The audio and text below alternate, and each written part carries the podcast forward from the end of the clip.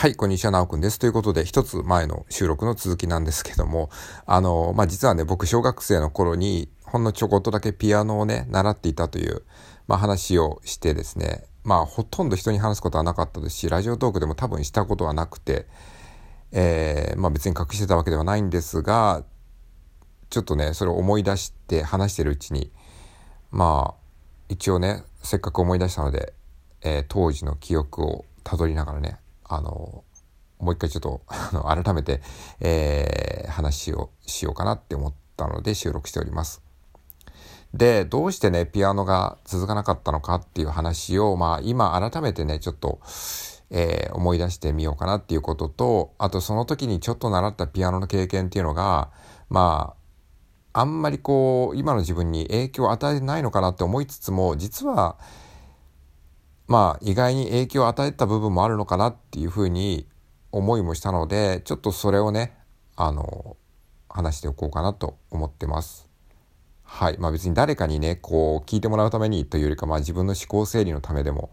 あるので、えー、まあ、自分語りになりますことご了承くださいっていう話ですね。まあ、いつも自分語りですけど。はい。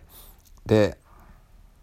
まずね、なんでね、ピアノがね、続かなかったのかっていう、まあ、いろんな理由がありますけど、まずね、自分自身が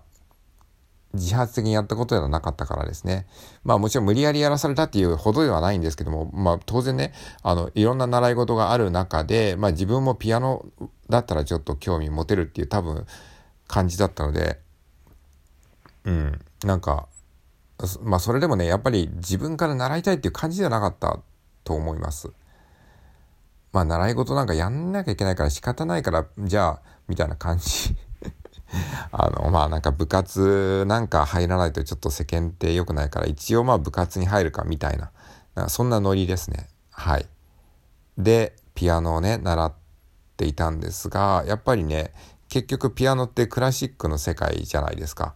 あの、一般的にはね。だからやっぱりクラシック的な曲が、曲をやってた、まあそのクラシックとかそういうことも子供にはわかんないですからね。なんか、お堅い音楽普段聞いたこともないし。わかんないけど、テレビでやってるアニメの曲とかわかんない。そういうなんか、あのうん、曲とかだったら、もっと夢中になってやってたのかもしれないですけどね。でもね、本当なんか普段聞いたこともないようなね、あのおクラシックのピアノみたいな感じでなんかそういう空気もなんかあんまり馴染めなかったですね。でまあその教室に一緒にこう通ってる、えー、通ってるっていうかその、えー、同じ時間帯にいる小学生の女の子たちまあやっぱりピアノってねあの当時はやっぱり女の子がやる楽器みたいなイメージは今以上に多分強かった気がしますね。だからそのピアノやってることもめちゃくちゃ恥ずかしかったんですよね。だから学校でも絶対に言いたくなかったですし、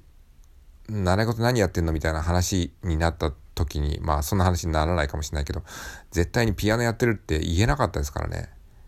言いたくなかったし、で、まあその教室で会う子供たちは、多分別の小学校の子たちで、なんか学校のクラスメートに出会うことはなかったですね。で、ただその、なんか、教室に、ピアノ教室にその缶みたいな、カンカンみたいなのがあって、あの、お菓子入れる缶みたいなやつですかね。そ、そ、そこになんかこう、画用紙で作った、あの、二つ折りの出席カードみたいなものがあって、で、そこにこう出席したらシールを貼るみたいなやつがあって、で、その、その中に、あの、他のクラスメートの、えー、同じ学校通ってる子供のなんか名前が書いてあるやつがあって、まあその時間帯は被ってなかったですけど、あ、同じ学校の子がいるんだみたいな、そういうのはありましたね。はい。まあだからなんかあんまりこう、その同じ教室に通ってる子たちともそんなに友達になることもなく、みたいな感じで、うん、だからそういった意味でもなんかあんまり夢中になれる要素というか、まあその曲自体に興味が持てなくてもそこで仲のいい子供ができたら、一緒にね、仲良しができたらまた続けられたのかもしれないですけども、まあ人見知りだったしね、あの人との人付き合いも全然分かってなかったですし、超絶人見知りだったんで、あの、で先生とのね、関係性も築けなかったですね。大人との付き合い方も分かんなかったですからね。うん、だから、まあ基本的に人見知り発動してたからあんまりこう自分の意見も言えない子だったんででそういうクラシックの曲とかももう内心なんか全然興味が持てなくてつまんねえなって思って でも一応週1回一応行ってましたね水曜日毎週水曜日。でお月謝っていうのがあってで母親にこう持たせてもらってなんか封筒みたいのに入れて毎月こうあのお渡しに行くんですけど確かね5,000円でしたね。まあ今思えばすごいあの良心的な価格ですよね。で5,000円で夏とか冬とかはなんかあのエアコン代としてプラス1,000円上乗せされてましたね。はい。あのなんかそういうことは細かく覚えてるんですよね。で、まあ、子供ながらにね5,000円っていう金額のなんか価値っていうのはなんとなく分かっててなんかこんな興味も持てないものに親に5,000円払わすの申し訳ないなってなんか思ってたことはね思い出しましたね。そそういうことをなんかねじわじわ思ってたんですよね。うん。でまあさあの一つ前の収録で言いましたようになんか多分ね当時10万前後したと思うんですけどあのピアノ電子ピアノをね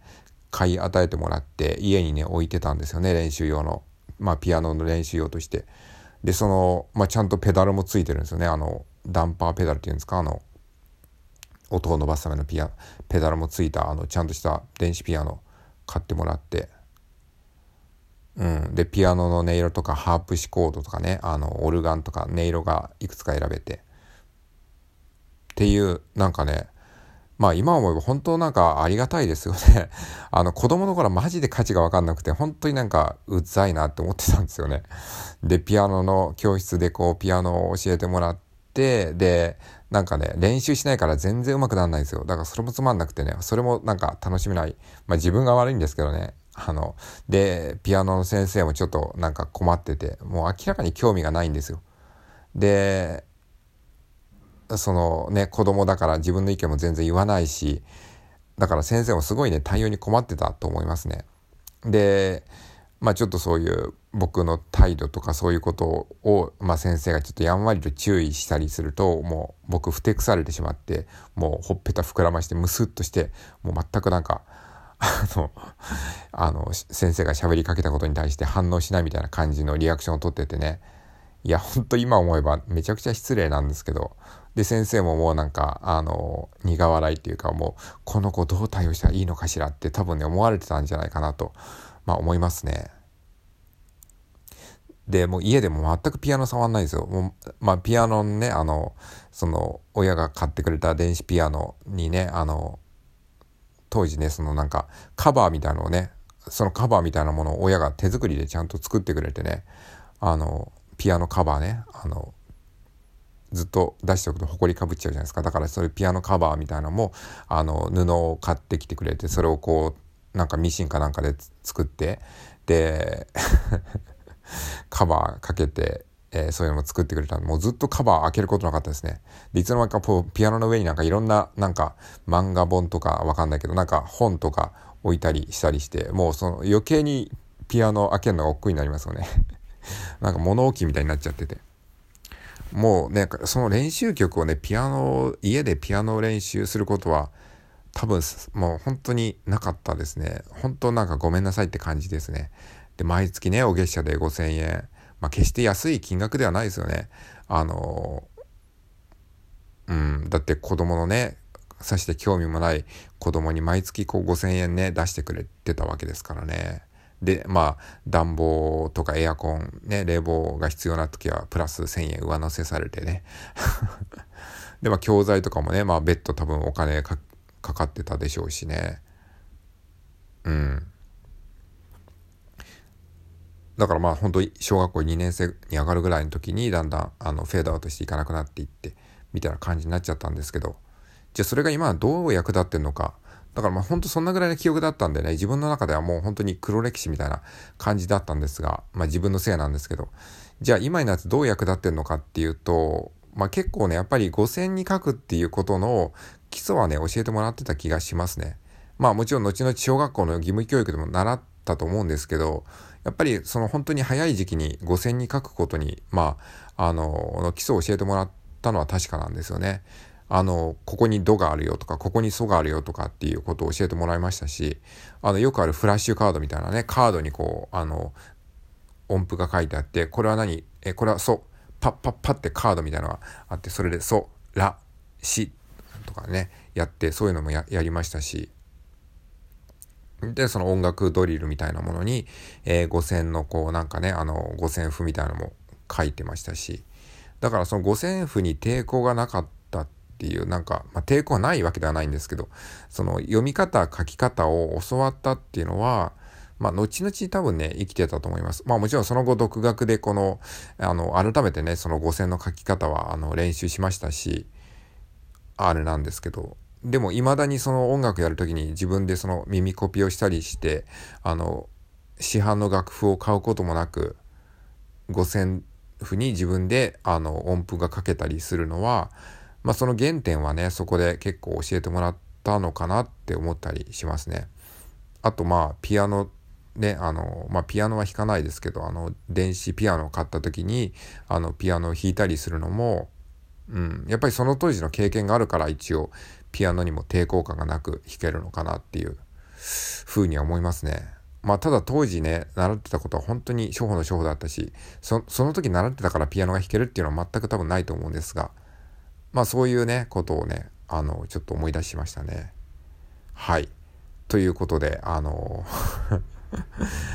ね、あの頃ね、ちゃんと続けてればって、本当まあ、思いますけど、でもね、まあしょうがないですよね。はい。ということでね、まあそのね、今改めて思ってね、その当時のピアノの先生とね、習わせてくれた親にね、あの、感謝とね、まあ、ごめんなさいっていう気持ちをちょっと思い出したっていう話でございます。はい、えー、ということで、小学校の頃ピアノを習っていたという話をしました。聞いてくれてありがとうございます。